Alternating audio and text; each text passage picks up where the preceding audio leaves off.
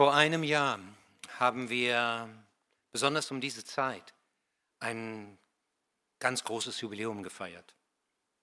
500 Jahre Reformation. Haben das festgemacht an dem Anschlag der 95 Thesen an der Schlosskirche zu Wittenberg und dann der Reformation gedacht. Aber es gibt Leute, die sagen, es ist eigentlich noch ein Jahr fast entscheidender für die Reformation gewesen. Das Jahr 1520.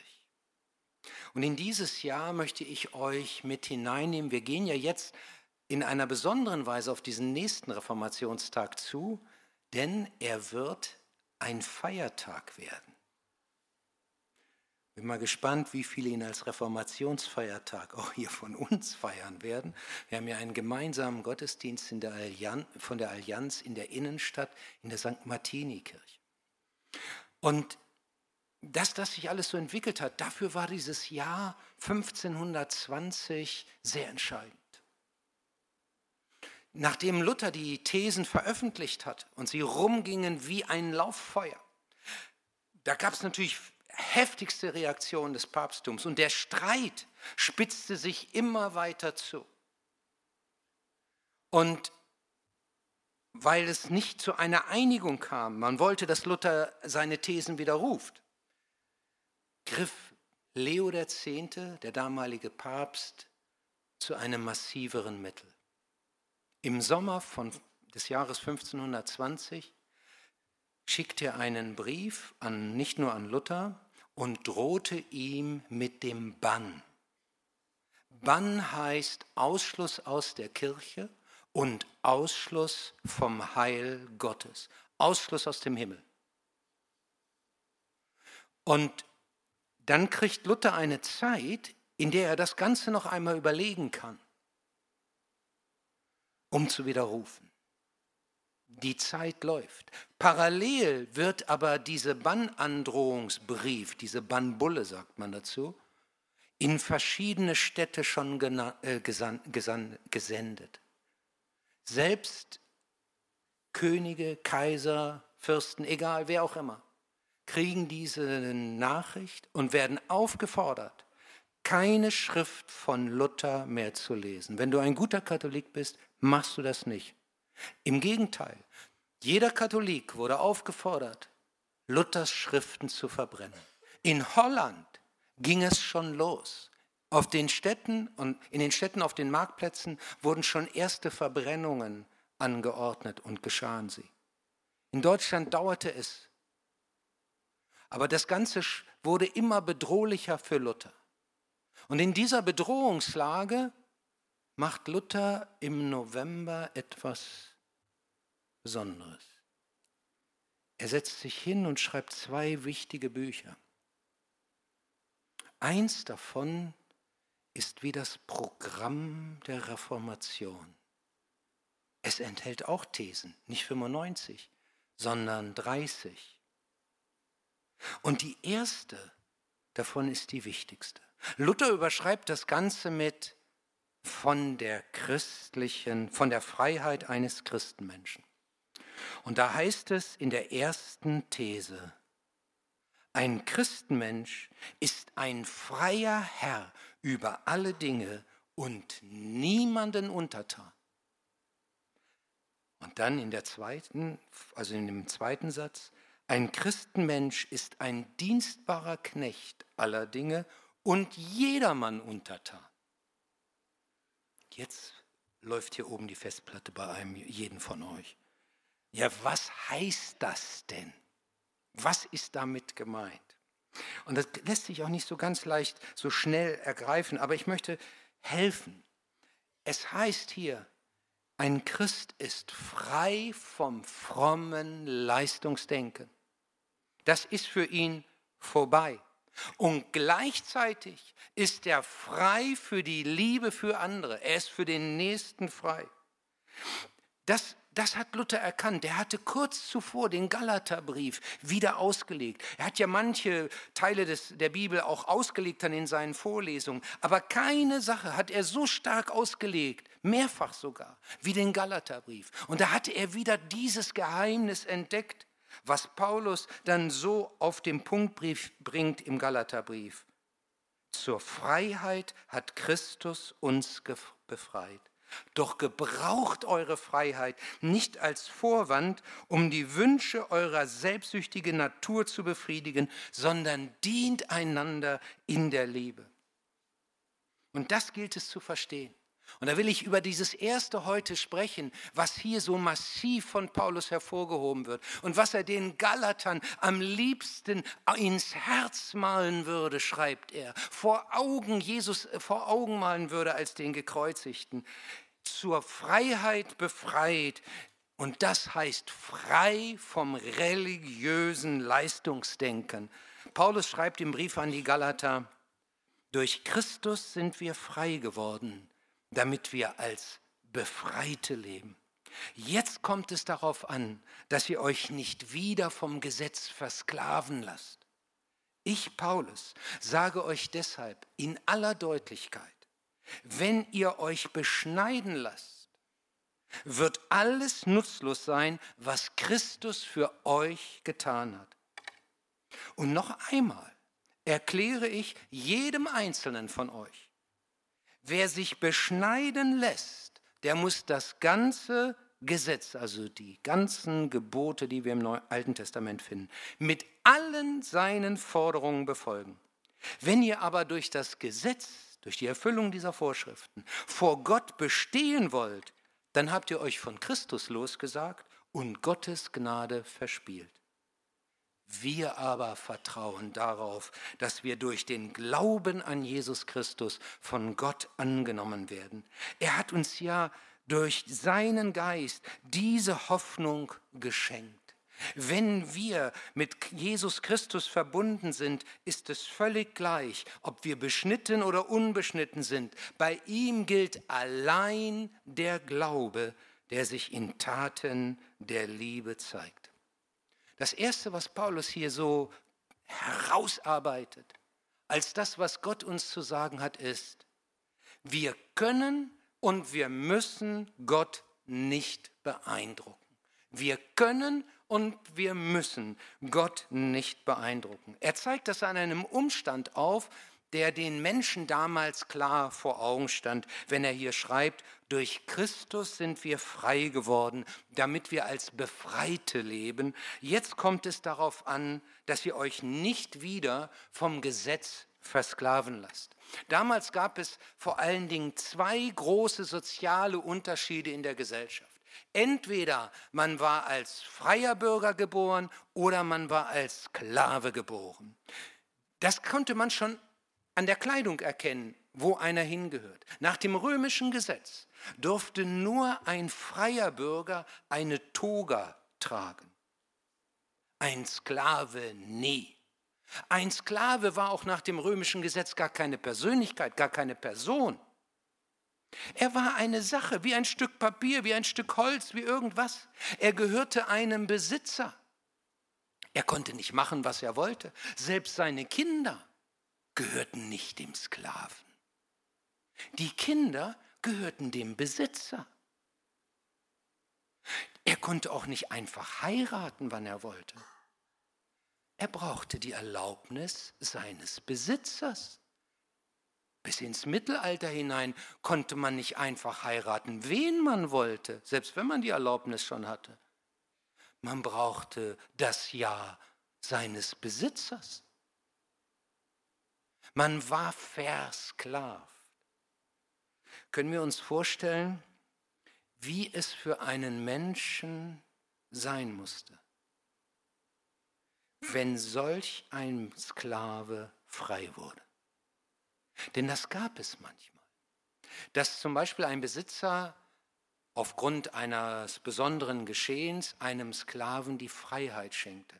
Es kann zum Beispiel vorkommen, dass ein Sklave unter vielleicht Einsatz seines Lebens ein Familienmitglied seines Besitzers gerettet hat.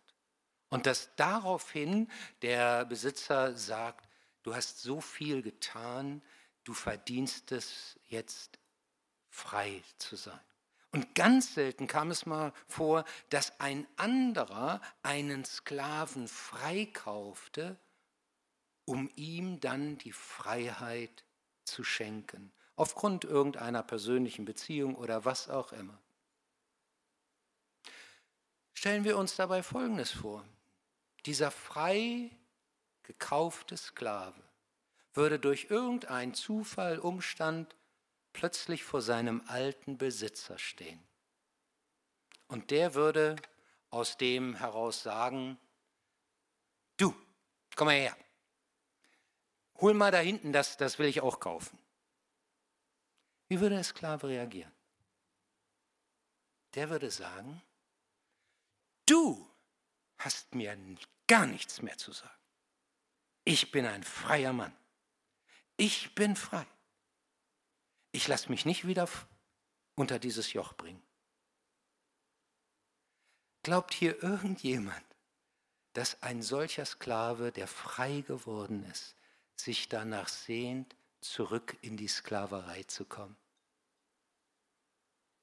Nee. Aber genau in dieser Gefahr standen die Christen in Galatien im Blick auf den Glauben. So dass Paulus ihn hier eben schreiben muss, durch Christus sind wir frei geworden, damit wir als Befreite leben. Jetzt kommt es darauf an, dass ihr euch nicht wieder vom Gesetz versklaven lasst. Die Christen in Galatien sagten, also Jesus Christus ist schon gut, den brauchen wir auch.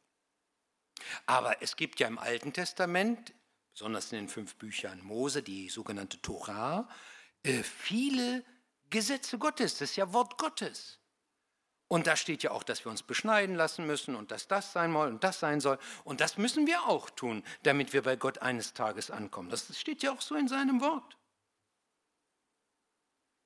Und Paulus schreibt ihnen, wenn ihr denkt, ihr könnt Gott beeindrucken und euch den Himmel doch ein Stück dadurch erwerben, dass er noch was zufügt, nämlich durch das Einhalten der äh, alttestamentlichen Gesetze, dann, dann wird alles nutzlos sein, was Christus für euch getan hat. Wenn ihr durch das Gesetz vor Gott bestehen wollt, dann habt ihr euch von Christus losgesagt und Gottes Gnade verspielt. Paulus erklärt, wenn wir die herrliche Freiheit des Glaubens durch Gesetzlichkeit oder frommen Druck verlieren, dann verlieren wir die Mitte. Wenn wir meinen, durch fromme Übungen äh, Gott näher zu kommen, dann, dann, dann geht uns der Humusboden, der gute Boden verloren, auf dem überhaupt geistliches Leben wächst. Und dieser Boden ist Gnade, das ist absolutes Geschenk. Dann wird der Glaube bestimmt von du musst, du sollst, du hast. Dann werden die Predigten bestimmt von Appellen, mach bitte, wenn du ein guter Christ Christ sein willst, hast du das zu tun und hast du jenes zu tun. Und dann setzt auf einmal ein Denken in uns an, dass wir doch vielleicht wissen wir sogar, eigentlich können wir uns ja Gottes Liebe nicht verdienen. Aber tief in uns fängt so es an zu bohren. Aber wenn ich jetzt mich richtig gut bemüht habe und ich habe ja die letzte Zeit so und so und das und das gemacht, also jetzt müsste, also Gott wird mich doch bestimmt jetzt noch ein bisschen freundlicher angucken als vor drei Wochen, als es nicht so war. Und irgendwie haben wir bessere Gefühle und denken, oh jetzt kann ich wieder auch beten und jetzt kann ich auch wieder das machen und jetzt kann ich von Gott erwarten und er wird mir doch zugeneigter sein. Ich bemühe mich ja so wenn ihr durch das Gesetz aufgrund also eurer Frömmigkeit vor Gott bestehen wollt, dann habt ihr euch von Christus losgesagt und Gottes Gnade verspielt, sagt der Herr mit einer unheimlichen Schärfe und Klarheit. Wir können Gott nicht beeindrucken. Und Gott sei Dank, wir müssen es auch nicht durch unser Tun. Wir sind zur Freiheit befreit, befreit davon, Gott mit irgendetwas für uns gnädig zu stimmen. Vielleicht beschleicht uns ja manchmal der Gedanke, wenn wir so beten, naja, wenn man jetzt was ganz Wichtiges hat, ne? und damit Gott das auch wirklich erfüllt, da kann ich da nicht so ein kurzes Gebet sprechen da muss schon ein bisschen mehr kommen. Also ein Gebet mit zehn Worten ist ein Gebet besser als keins, aber 100 Worte, so ein bisschen länger und intensiver und gefühlsmehr, das, das, das hat doch eine andere Kraft. Und wenn ich dann noch mehr, also wenn ich äh, vielleicht sogar noch auf irgendwas verzichte deswegen, und äh, also dann hat Gott wenig Chancen, mir das nicht zu geben. Er müsste doch eigentlich, ich meine es ja so ernst.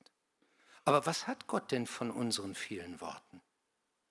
Was hat Gott davon, dass du auf irgendwas verzichtest? Er kennt dein Herz sowieso. Er braucht keinen langen Sermon. Nein, wir können Gott nicht durch viele Worte verpflichten.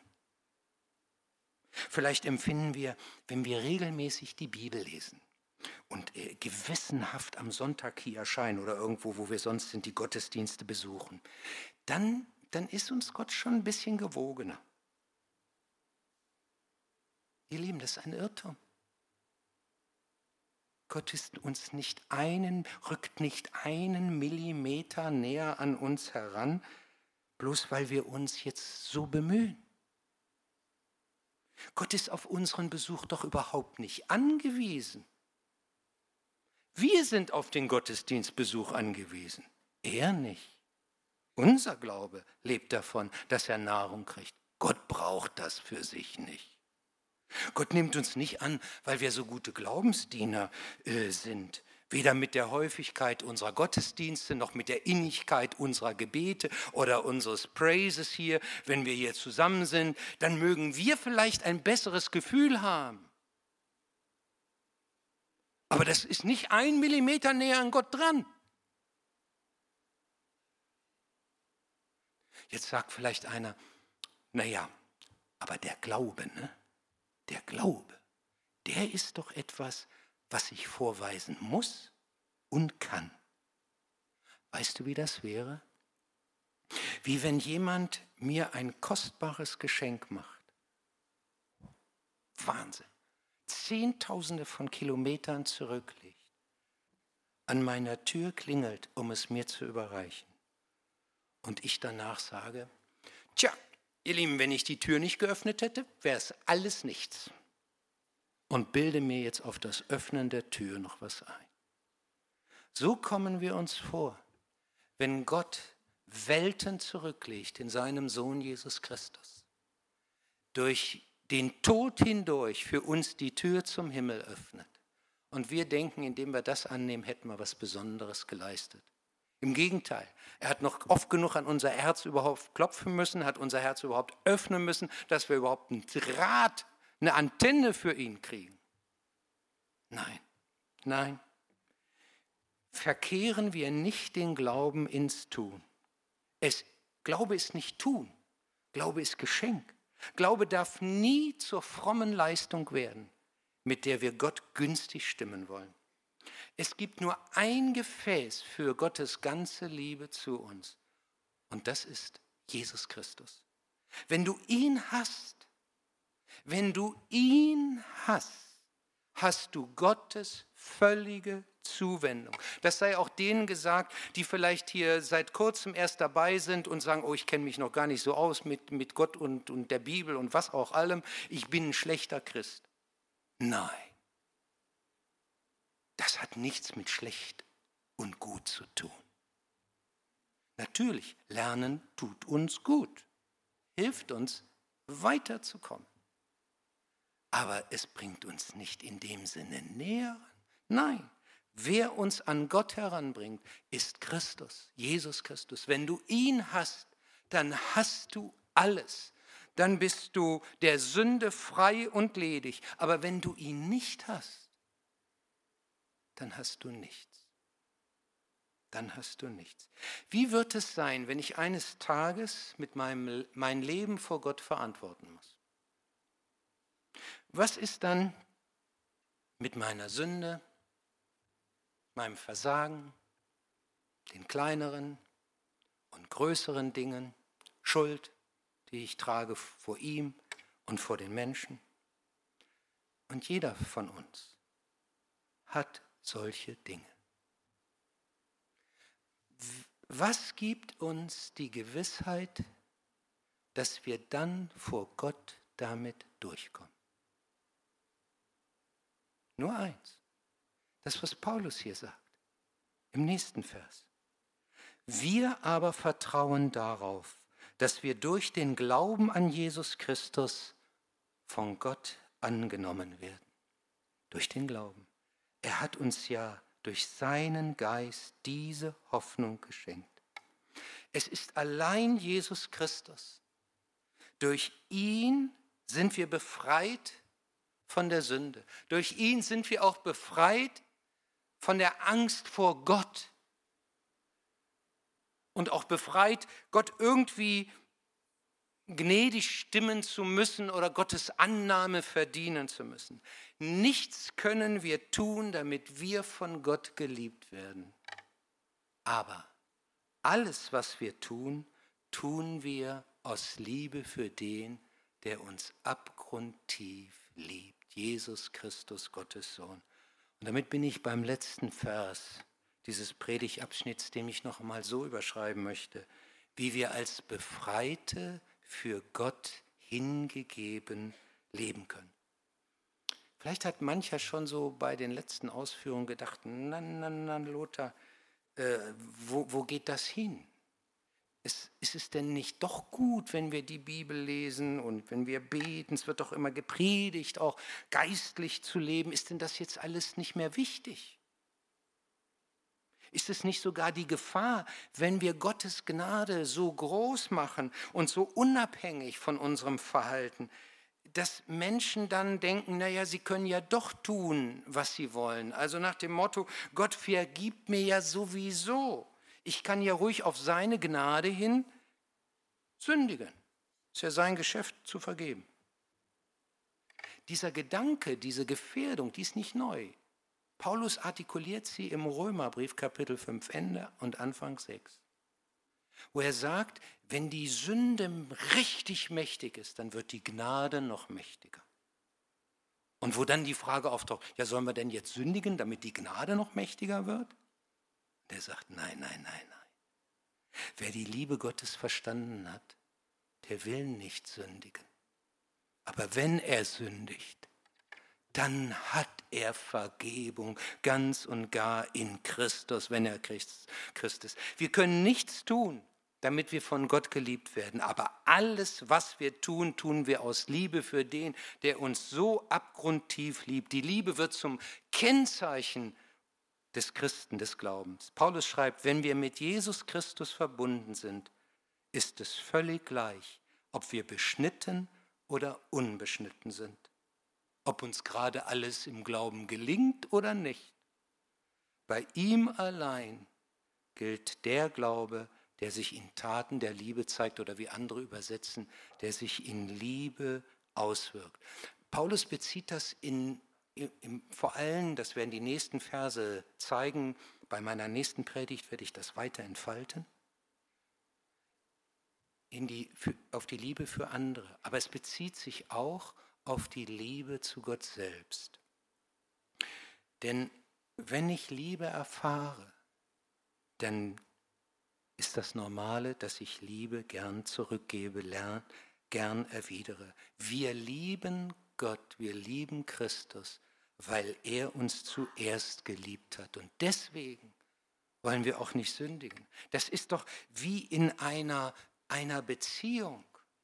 Wenn ich einen Menschen liebe und einfach für ihn da sein möchte und dann passiert mir leider was, was doof gewesen ist, was ungut gewesen ist, was ich im Nachhinein bereue, dann sage ich nicht, naja, kann ich ruhig weitermachen, der wird mir ja weiter vergeben, wenn er mich liebt. Nein, dann suche ich die Liebe des anderen und dann bemühe ich mich nicht sozusagen, mir diese Liebe zu verdienen, sondern von meiner Seite her das wegzuräumen. Was wäre das für eine Liebe, wenn ein Partner sagt, okay, der andere liebt mich, aber da kann ich ja ruhig fremd gehen. Das, ist verrückt. Jesus zeigt, wenn wir das erfahren haben, dass Gott uns liebt, dann entsteht in uns der Wunsch, ihn zu lieben. Das passiert in einem interessanten Geschehen. Jesus ist eingeladen in einem frommen Haus. Und plötzlich kommt eine Prostituierte rein. Man lag damals zu Tisch, also so in so einer halb sitzenden Haltung. Und sie geht von hinten an Jesus heran, öffnet ihre Haare, muss weinen, weil sie so Jesus erlebt. Und dann fallen ihre die Tränen auf die Füße von Jesus. Sie nimmt ihre offenen Haare, trocknet damit die Füße und salbt sie, küsst sie. Und der Gastgeber, dieser fromme Mann, Simon hieß er, der denkt, na, wenn Jesus wirklich ein Mann Gottes wäre, dann müsste er erkennen, was das für eine Frau ist. Und dass die sowas hier nicht zu machen hat. Jesus blickt in das Herz, so wie er in unser Herz genauso hineinblickt. Kennt uns völlig. Und sagt, Simon, als ich hier reinkam, da hast du mir weder eine Schüssel hingestellt, um die Hände zu waschen, noch einen Kuss zur Begrüßung gegeben. Aber diese Frau, die hat mehr getan. Weißt du, Simon, wem viel vergeben ist, der liebt viel. Das ist das Gesetz der Liebe. Und wer nicht erkannt hat, wie sehr er geliebt ist, der sieht das anders. Der glaubt immer noch, ich, es hängt ja doch an mir. Ich muss es ja verdienen und ich habe es ja wahrscheinlich sogar verdient, weil ich so fromm lebe. Wir können nichts tun, damit wir von Gott geliebt werden. Aber alles, was wir tun, tun wir aus Liebe zu ihm. Wenn wir Christus lieben, lesen wir sein Wort. Wir wollen hören, was er uns ins Leben hineinspricht. Wenn wir mit ihm reden, beten, dann, dann wünschen wir, dass diese Beziehung mit ihm gepflegt werden. Deswegen machen wir das. Weil er alles für uns getan hat, wollen wir für ihn da sein. So müssen wir geistliches Leben verstehen und nie umgekehrt, dass wir es uns damit etwas an Gewogenheit erworben, äh, erwerben würden oder erwerben müssten. Gott, Gottes Liebe hat mich frei gemacht, ihn zu lieben. Und da kommt jetzt der Sitz von Gebet, von Bibellesen, von Gottesdienstbesuch und all den Dingen her. Aber eins, lasst mich noch dazu sagen. Im geistlichen Leben ist es wie mit dem Verliebtsein. Wenn du richtig verliebt bist, dann durchströmen Endorphine. Endorphine deinen Körper. Endorphine, wisst ihr, was das ist? Sogenannte Glückshormone. Dann könntest du die ganze Welt umarmen. Dann würdest, bist du bereit, alles für deinen Schatz zu machen. Hier, als der Gottesdienst reinkam, fragte mich gerade jemand, ey, hast du schon gehört, wer den Marathon in Ironman gewonnen hat? Sag ich, klar. Und er hat ihn nicht nur gewonnen, sondern er hat auf der, nach, der, nach dem Zieldurchlauf seiner Partnerin einen Heiratsantrag gemacht. Ist kein Wunder. Schon nach dem Laufen wurde er von Endorphinen und Glückshormonen durchströmt. Der war ihm richtig, der war aber richtig gut drauf. So ist das. Aber lass dir das eins sagen, falls du gerade auch so in so einem Schwall von Glückshormonen lebst. Das bleibt nicht so.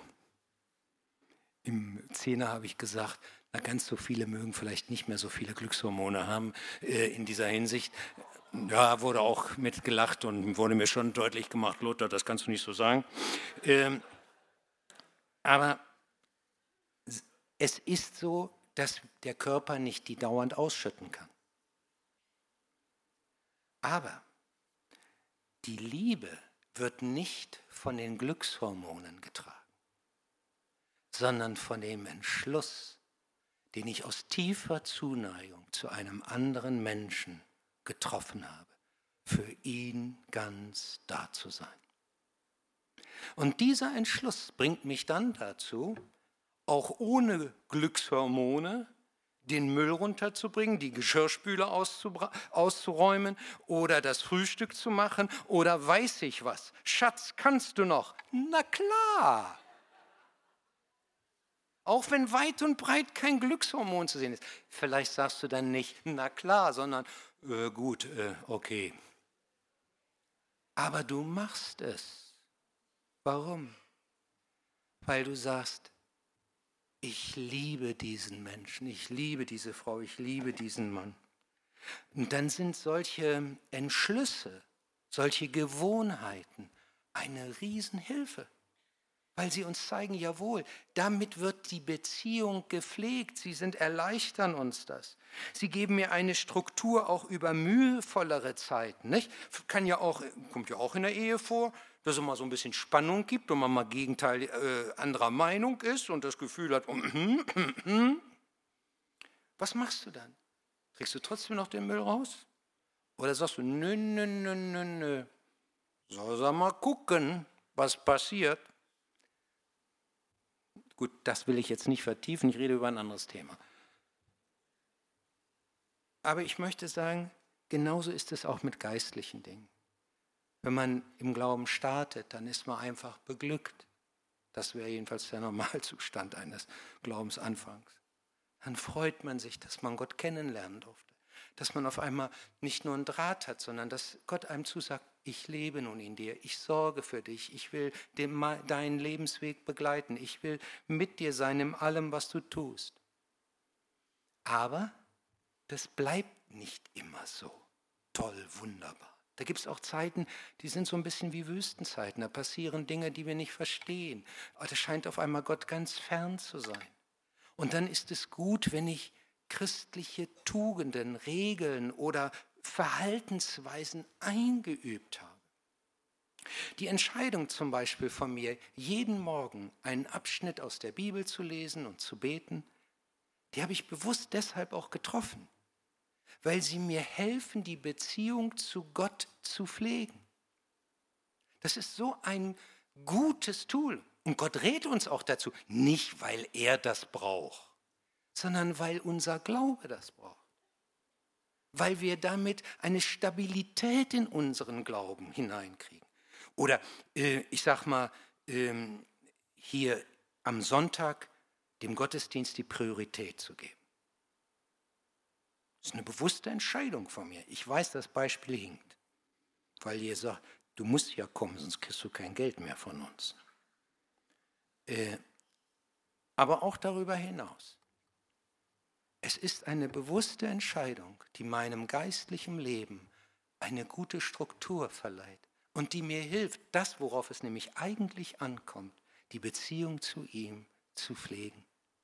Aus dem Grund habe ich auch die Entscheidung getroffen, Herr, du bist der Herr meiner Zeit und auch der Herr all dessen, was ich habe. Und habe gesagt, der Zehnte, so wie du in deinem Wort sagst, das ist kein Gesetz, aber das ist eine gute Regel. Der gehört dir. Und da gab es Zeiten, da war das echt schwer. Und haben wir es vielleicht auch nicht ganz geschafft. Und dann gibt es auch Zeiten, da macht es Freude, darüber hinauszugehen. Ist es so wie bei einem Blatt Papier, auf dem Linien gezogen sind? Nicht die Linien sind wichtig, sondern das, was dann darauf geschrieben wird. Aber die Linien helfen dem, was ich schreibe, eine Struktur zu geben. Genauso ist es mit den, was wir geistliche Übungen nennen könnten oder geistliche Verhaltensweisen. Sie helfen uns in unserem Leben die Beziehung zu Gott zu pflegen. Die äußeren Formen, die ändern sich da und sind auch verschieden je nach uns unserer Persönlichkeit und nach unserer Prägung. Aber es geht darum, solche Dinge zu erkennen als wichtige Hilfen. Nun kann es sein, dass jemand sagt, ja, Luther, das empfinde ich auch für mich. Aber das gelingt mir schwer und ist mir auch in der letzten Zeit überhaupt nicht gelungen. Und was passiert dann oft? Dann hast du das Gefühl, Gott ist fern von dir, obwohl es nicht ist. Aber dann möchte ich dir eine Hilfe geben, um wieder zurückzukommen. Wir haben nachher wieder Zeit zum Gebet, die wir euch gerne zur Verfügung stellen. Sind wieder welche da, die sagen, jawohl, wenn du Gebet brauchst, dann beten wir jetzt für Montag, Dienstag, Mittwoch, Donnerstag, Freitag, Samstag. Bis Sonntag kannst du wiederkommen. Beten wir weiter. Dass du Schritte gehen kannst. Ich weiß nicht, wo bei dir gerade der Punkt ist, wo es vielleicht nötig ist. Aber vielleicht ist auch das Erste, dass du sagst, tief in mir ist doch auch so diese Angst, Gott nicht genügen zu können. Und ich bemühe mich und ich merke, eigentlich weiß ich es, aber so aus dem Gefühl heraus habe ich immer doch wieder den Eindruck, ich, ich muss was für Gott tun, damit er. Wie wäre es, wenn dir dann jemand zuspricht? Nein. Alles hat Christus für dich getan. Und das sage ich dir jetzt im Namen Gottes zu. Und du kannst es gerne in Anspruch nehmen, nachher im Gebet. Zur Freiheit hat uns Christus befreit. Frei vom religiösen Leistungsdenken und frei, Gott zu lieben und frei für andere. Aber das erst bei meiner nächsten Predigt. Dann geht es um den, um den Kern, um die Bedeutung von Freiheit. So lange müsst ihr noch warten. Jetzt beten wir. Herr Jesus Christus, wir danken dir für das Geschenk des Glaubens aber vor allen Dingen für dich selbst. Du bist das Geschenk Gottes für uns. Du befreist uns vor der Angst, Gott nicht genügen zu können. Du befreist uns von aller Schuld. Du befreist uns vom Tod und schenkst uns Leben, das wir uns nicht verdienen können. Und darum möchten wir gerne dir nachfolgen. Und wo das im Moment so ein bisschen ins Stolpern geraten ist, da möchten wir neu hineinfinden in die Pflege der Beziehung mit und zu dir. Und bitten dich, Herr, dass du uns dabei hilfst und uns auch Wege zeigst, wie das ganz praktisch geschehen kann. Amen.